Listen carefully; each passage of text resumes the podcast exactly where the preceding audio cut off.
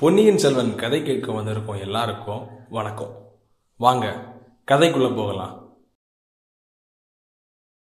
இன்னைக்கு வேகமா ஓடிட்டு இருக்கிற அந்த உலகத்துல இருந்து தூரமா அமைதியா இருக்கிற உலகத்துக்கு கால பயணம் பண்ணி ஒரு ஆயிரத்தி ஐம்பது ஆண்டுகளுக்கு முன்னாடி போவோம். தொண்டை நாட்டுக்கும் சோழ நாட்டுக்கும் இடையில திருமுனைப்பாடி நாடுன்னு ஒரு நாடு இருக்கு. அத்தோட தென்பகுதியில் வீரநாராயண ஏரின்னு பெயர் கொண்ட ஒரு ஏரி இருக்கு. இன்னைக்கு அதுக்கு வீராணத்து ஏரின்னு பெயர். அது கடல் போல காட்சி அளிக்கும் ஒரு பெரிய ஏரி. கொள்ளிடம் ஆற்றிலிருந்து வடவாறு வழியாக தண்ணீர் வந்து வீரநாராயண ஏரியை தண்ணீர் மிகுந்த ஏரியா ஆக்குது. ஆடி திங்கள் பதினெட்டாம் நாள் மாலை வேளையில் அந்த ஏரிக்கரை ஓரமாக ஒரு வாலிப வீரன் குதிரையில் பயணம் பண்ணிட்டு இருக்கான். அவன் வானர் குலத்தை சேர்ந்தவன். ரொம்ப தூரம் அவன் குதிரையில் பிரயாணம் செஞ்சுட்டு வந்ததால் அந்த குதிரை சோர்வடைஞ்சு மெதுவாக நடந்துக்கிட்டு இருக்கு. குதிரை ஏற்கனவே சோர்வாக இருக்கிறதால அவனும் அதை வேகமாக ஓட்டாமல் மெதுவாக செலுத்தினான். அந்த ஏரியின் அழகை ரசித்தபடியே பயணம் செஞ்சுட்டு இருந்தான். அந்த ஏரி தண்ணீரை பயன்படுத்தி கண்ணு கட்டுற தூரம் வர இருக்கிற நிலங்களில் விவசாயம் நடந்துகிட்ருக்கு அந்த நாட்டு பெண்கள் பலர் ஏரி கரையோரமாக நின்று இனிய பாடல்கள் பாடிக்கிட்டு இருக்காங்க. இதையெல்லாம் அந்த வீரன் நெடுந்தூரம் பயணம் செய்த கலைப்பு மறந்து பார்த்து ரசிச்சுக்கிட்டு இருக்கான். அந்த ஏரிக்கரையில் எழுபத்தி நான்கு கணவாய்கள் உண்டுன்னு அவன் கேள்விப்பட்டதுண்டு. அது சரிதானான்னு ஒவ்வொரு கணவாயா எண்ணிக்கிட்டு வரான் நம்ம கதையோட நாயகன் வல்லவராயன் வந்தியத்தேவன். அந்த ஏரிக்கரை மீது காற்றின் காரணமாக மோதின தண்ணீர் பார்க்குறதுக்கு கடல் நிலைகள் மாதிரியே இருக்குது அவ்வளவு பிரம்மாண்டமான ஏரி அது. இதை ரசித்தபடியே வந்த அவன் இப்போ அந்த ஏரியின் தென்கோடிக்கு வந்து சேர்ந்துட்டான். அன்னைக்கு ஆடிப்பெருக்குங்கிறதுனால பக்கத்து கிராமங்களில் இருக்கிற மக்கள் எல்லாரும் கும்பல் கும்பலாக அங்கே வந்துட்டு இருந்தாங்க. ஆண்கள் பெண்கள் வயசானவங்கன்னு அனைத்து தரப்பு மக்களும் அங்கே வர்றாங்க. பெண்கள் அவங்களோட கூந்தலில் பலவிதமான மலர்கள் சூடியிருக்காங்க. சில ஆடவர்கள் அவங்க காதலிகளின் கூந்தலில் இருக்கிற மலரை எடுத்து ஏரியின் கணவாய் உரமாக விட அது ஏரிக்கரைக்கு மறுபக்கத்தில் வர்றதை பார்த்து மகிழ்ந்துட்டு இருக்காங்க இதையெல்லாம் வந்தியத்தேவன் பார்த்தபடியே வர்றான். வந்தியத்தேவனோட களைப்பான தோற்றத்தை பார்த்த ஒரு மூதாட்டி அவங்கிட்ட வந்து அவங்களோட சேர்ந்து கூட்டாஞ்சோறு சாப்பிட கூப்பிடுறாங்க. அப்போது சுற்றி இருந்த பெண்கள் சிலர் வந்தியத்தேவனை பார்க்கவே அவனுக்கு வெக்கமும் குதூகலமும் ஒரு சேர வருது. அந்த சமயத்தில் தான் வடவாற்றின் வழியாக ஒரு ஏழு எட்டு பெரிய கப்பல்கள் வருது. ஏரிக்கரையில் நின்ற மக்கள் எல்லாரும் இந்த கப்பலை பிரமிப்போட பார்த்துக்கிட்டு இருக்காங்க. ஒரு கப்பல் மட்டும் மற்ற கப்பல்களை விட வேகமாக வந்து ஏரிக்கரை ஓரமாக நின்றுச்சு அந்த கப்பலில் இருந்து வேல்களை ஏந்திய ஆஜானு பாகுவான வீரர்கள் இறங்கி கரையில் இருக்க மக்களை அந்த இடத்த விட்டு சீக்கிரம் போக சொல்கிறாங்க வந்தியத்தேவனுக்கு யார் இவங்க? இவங்க எதுக்காக இதை பண்ணுறாங்க எதுவுமே புரியலை.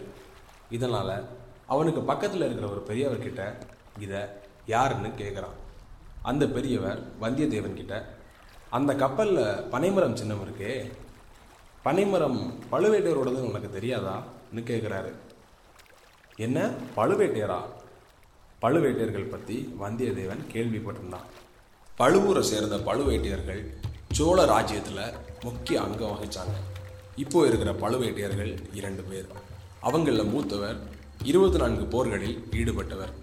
அவருக்கு இணையான வீரர் சோழ நாட்டில் யாரும் இல்லைன்னு சொல்கிற அளவு புகழ் பெற்றிருந்தார் அவர்.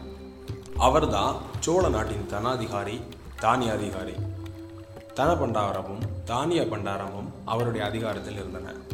சோழ சாம்ராஜ்யத்தின் சிற்றரசர்கள்கிட்ட வரி வசூலிக்கும் உரிமை பழுவேட்டையரோடது இதனால சோழ நாட்டில் சுந்தர சோழ மகாராஜாவுக்கு அடுத்தபடியாக அதிகாரமுடையவர் பழுவேட்டையர் தான் சொல்கிற அளவு இருந்தார். இப்படிப்பட்ட மாவீரரை பார்க்கணும்னு வந்தியத்தேவனுக்கு ரொம்ப நாள் ஆசை. ஆனால் இளவரசர் ஆதித்ய கரிகாலன் அவன்கிட்ட கொடுத்த வேலை அவனுக்கு ஞாபகம் வருது. சோழ இளவரசரும் வடதிசை சைனியத்தின் மாதண்ட நாயகருமான ஆதித்ய கரிகாலன் வந்தியத்தேவன் கிட்ட இரண்டு ஓலைகளை கொடுத்து ஒன்று தன்னோட சகோதரியான இளைய பிராட்டி குந்தவி கிட்டேயும் இன்னொன்று தன்னோட தந்தையான சுந்தர சோழ சக்கரவர்த்தி கிட்டையும் கொடுக்கும்படி சொன்னது ஞாபகம் வருது. முக்கியமாக பழுவேட்டையர்கிட்ட இந்த ஓலைகள் சிக்காதவாறு கவனமாக இருக்கும்படியும் சொல்லி அனுப்பியிருப்பார். இதனால் பழுவேட்டையரை பார்க்கணுங்கிற ஆசையை அடக்கி வந்தியத்தேவன் குதிரையை ஓட்டுறான். களைப்பு காரணமாக குதிரை மெதுவாகவே போகுது. இதனால் வந்தியத்தேவன் இன்னைக்கு ராத்திரி கடம்பூர் சாம்புவரையர் மாளிகையில் தங்கிட்டு நாளைக்கு வேற குதிரையை வாங்கி பயணத்தை தொடரலாம்னு மனசுக்குள்ள தீர்மானிச்சுக்கிறான். ஏரிக்கரையிலிருந்து இறங்கி தென் திசை நோக்கி கொஞ்சம் தூரம் பயணம் பண்ணுறான் வந்தியத்தேவன்.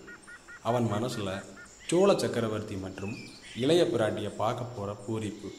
கொஞ்ச நேரத்திலேயே வீரநாராயணபுர விண்ணகர கோவில்கிட்ட வந்து சேர்றான். அன்னைக்கு ஆடி திருமஞ்சன திருவிழாவும் இருந்ததால கோவிலை சுற்றி பெரும் ஜனக்கூட்டம் இருந்தது. பலர் பலவிதமான பொருட்களை விற்பனை செஞ்சுக்கிட்டு இருக்காங்க. இதையெல்லாம் பார்த்துட்டு வந்த வந்தியத்தேவனின் கவனம் ஒரு இடத்துல ஒரு பெரிய கூட்டம் நிற்கிறத நோக்கி செல்லுது. அங்கே மூன்று பேர் சண்டை போட்டுக்கிட்டு இருக்காங்க.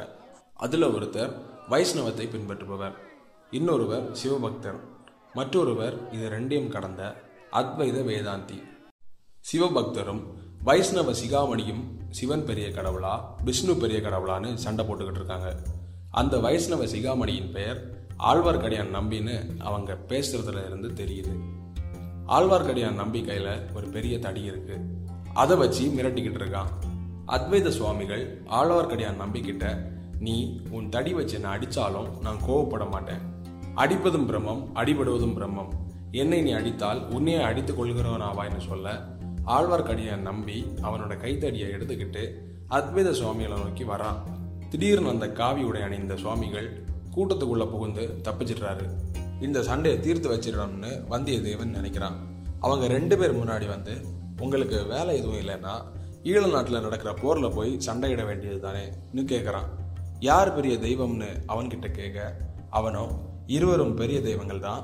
யாரை வேண்டும்னாலும் தொழுது கொள்ளுங்கள். வீணா இதுக்கு சண்டையிடுறீங்கன்னு கேட்குறான் இருந்தாலும் அவங்க சண்டை நிற்கிற மாதிரி இல்லை. இதனால் வந்தியத்தேவன் அறியும் சிவனம் ஒன்று அறியாதவன் வாயில் மண்ணுன்னு சொல்லி அவனோட கையில் ஒருபடி மண் எடுத்து அந்த ரெண்டு பேர் மேலேயும் வீசினான். சுற்றி வேடிக்கை பார்த்துட்டு இருந்த மக்களும் அந்த ரெண்டு பேர் மேலேயும் மண் எடுத்து எறிகிறாங்க. இதனால் கோபம் அடைஞ்ச ஆழ்வார்க்கடியான் நம்பி தன் கை தடியை எடுத்து சுற்றிக்கிட்டு கூட்டத்துக்குள்ளே போக முயற்சி பண்ணான். ஒரு பெரிய சண்டையை ஏற்படுன்ற அளவு சலசலப்பு அந்த கூட்டத்தில் இருந்துச்சு. அப்போது கொஞ்சம் தூரத்தில் இடி முழக்கம் மாதிரி ஒரு சத்தம். சில வீரர்கள் பெரிய பழுவேட்டரையர் விஜயம் செய்கிறார் பராக் பராக்னு கட்டியம் கூறிட்டு வர்றாங்க.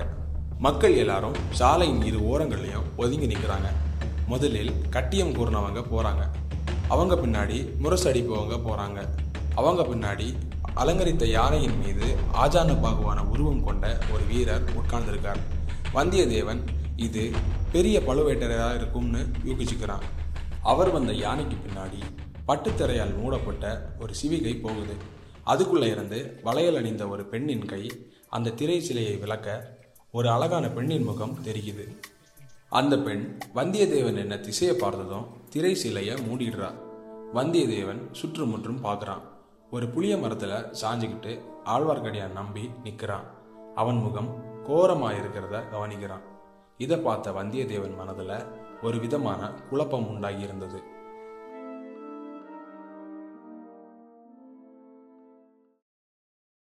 வந்தியத்தேவன் நிற்கிற இடத்துல இருந்து கொஞ்சம் தூரத்தில் அவனோட குதிரை இளைப்பாறிக்கிட்டு இருக்கு. இதை பழுவேற்றையர் கூட வந்த சில வீரர்கள் கவனிக்கிறாங்க. அந்த குதிரை பக்கத்தில் வந்து அதோட வாழை பிடிச்சி முறுக்கி விடுறாங்க. அந்த குதிரை வேகமாக ஓட ஆரம்பிக்குது. இதையெல்லாம் பார்த்த வந்தியத்தேவன் முகத்தில் சில மாறுதல் உண்டாச்சு. இதை கவனிச்ச ஆழ்வார்க்கடியான் நம்பி அது வந்தியத்தேவன் குதிரைதான்னு யூகிச்சு என்கிட்ட நீ காட்டிய வீரத்தை அவன்கிட்ட காட்ட வேண்டியது தானே தம்பின்னு கேட்குறான் வந்தியத்தேவனுக்கு ஆத்திரம் வந்தாலும் அதை அடக்கிக்கிறான். கொஞ்சம் தூரத்தில் அவன் குதிரை சோகமாக நிக்கிறத பார்க்குறான் அவன் குதிரையை கூட்டிக்கிட்டு சாலை ஓரமாக வரான். அங்கே நின்ன ஆழ்வார்க்கடியான் நீ எந்த பக்கம் போகிறேன்னு வந்தியத்தேவன் கிட்ட கேட்குறான் கடம்பூர் மாளிகைக்கு போனால் என்னையும் அழைச்சிட்டு போன்னு சொல்கிறான் வந்தியத்தேவன் அதெல்லாம் முடியாது. கடம்பூர் சாம்புவரையர் மகன் கந்தமாறன் என் நண்பன் தான். ஆனால் உன்னை கூட அழைச்சிட்டு போனா என்ன மாளிகைக்குள்ள விடுவாங்களான்னு தெரியாதுன்னு சொல்றான். உனக்கே முறையா அழைப்பு வரலையா? கடம்பூர் மாளிகையில பெரிய ஆட்கள்லாம் ஒன்று கூடுறாங்கன்னு கேள்விப்பட்டேன். பெரிய பழுவேற்றையர் கூட அங்கே தான் போறாருன்னு வந்தியத்தேவன் கிட்ட சொல்றான் ஆழ்வார்க்கடியான். ரெண்டு பேருமே கடம்பூர் மாளிகை இருக்கிற திசையை நோக்கி நடக்கிறாங்க. கொஞ்சம் தூரம் போன அப்புறம் வந்தியத்தேவன் ஆழ்வார்க்கடியான் கிட்ட நீ எங்கே போறன்னு கேட்குறான் நீ தான் என்னை கடம்பூர் மாளிகைக்கு கூட்டிகிட்டு போக மாட்டியே நான் வீர நாராயணபுரத்து விண்ணகர கோவிலுக்கு போறேன்னு சொல்கிறான் ரெண்டு பேரும் சேர்ந்து விண்ணகர கோவிலுக்கு போய் சேர்றாங்க. அங்கே இருந்து வந்தியத்தேவன் கிளம்பும்போது ஆழ்வார்க்கடியான் வந்தியத்தேவன் கிட்ட ஒரு சீட்டை காட்டி கடம்பூர் மாளிகையில் நீ தங்கி இருக்கும்போது சரியான சமயம் பார்த்து இந்த சீட்டை நான் சொல்கிற ஆள்கிட்ட கொடுக்க முடியுமான்னு கேட்குறான் யார்கிட்ட கொடுக்கணும்? பெரிய பழுவேற்றையர் கூட பின்னாடி ஒரு பல்லக்கு இருந்துச்சு.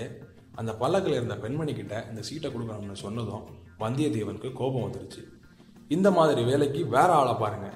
நீங்கன்றதால எதுவும் என்னால் சொல்ல முடியல. இதே வேற யாராச்சும் கேட்டிருந்தா இன்னும் கோபமா முழங்கின வந்தியத்தேவன் கிட்ட ஆழ்வார்க்கடியான் நம்பி தம்பி முடியாதுன்னா முடியாதுன்னு சொல்லிக்கலாமே. ஏன் இவ்வளோ கோவப்படுற? எப்போவாது என் உதவி உனக்கு தேவைப்படும். இப்போ போயிட்டு வான்னு வழி அனுப்பி வைக்கிறாரு. இதுக்கப்புறம் அந்த இடத்துல ஒரு நிமிடம் கூட நிற்க விரும்பாத வந்தியத்தேவன் குதிரையை கிளப்பிக்கிட்டு கடம்பூர் மாளிகை பக்கம் போய் சேர்றான்.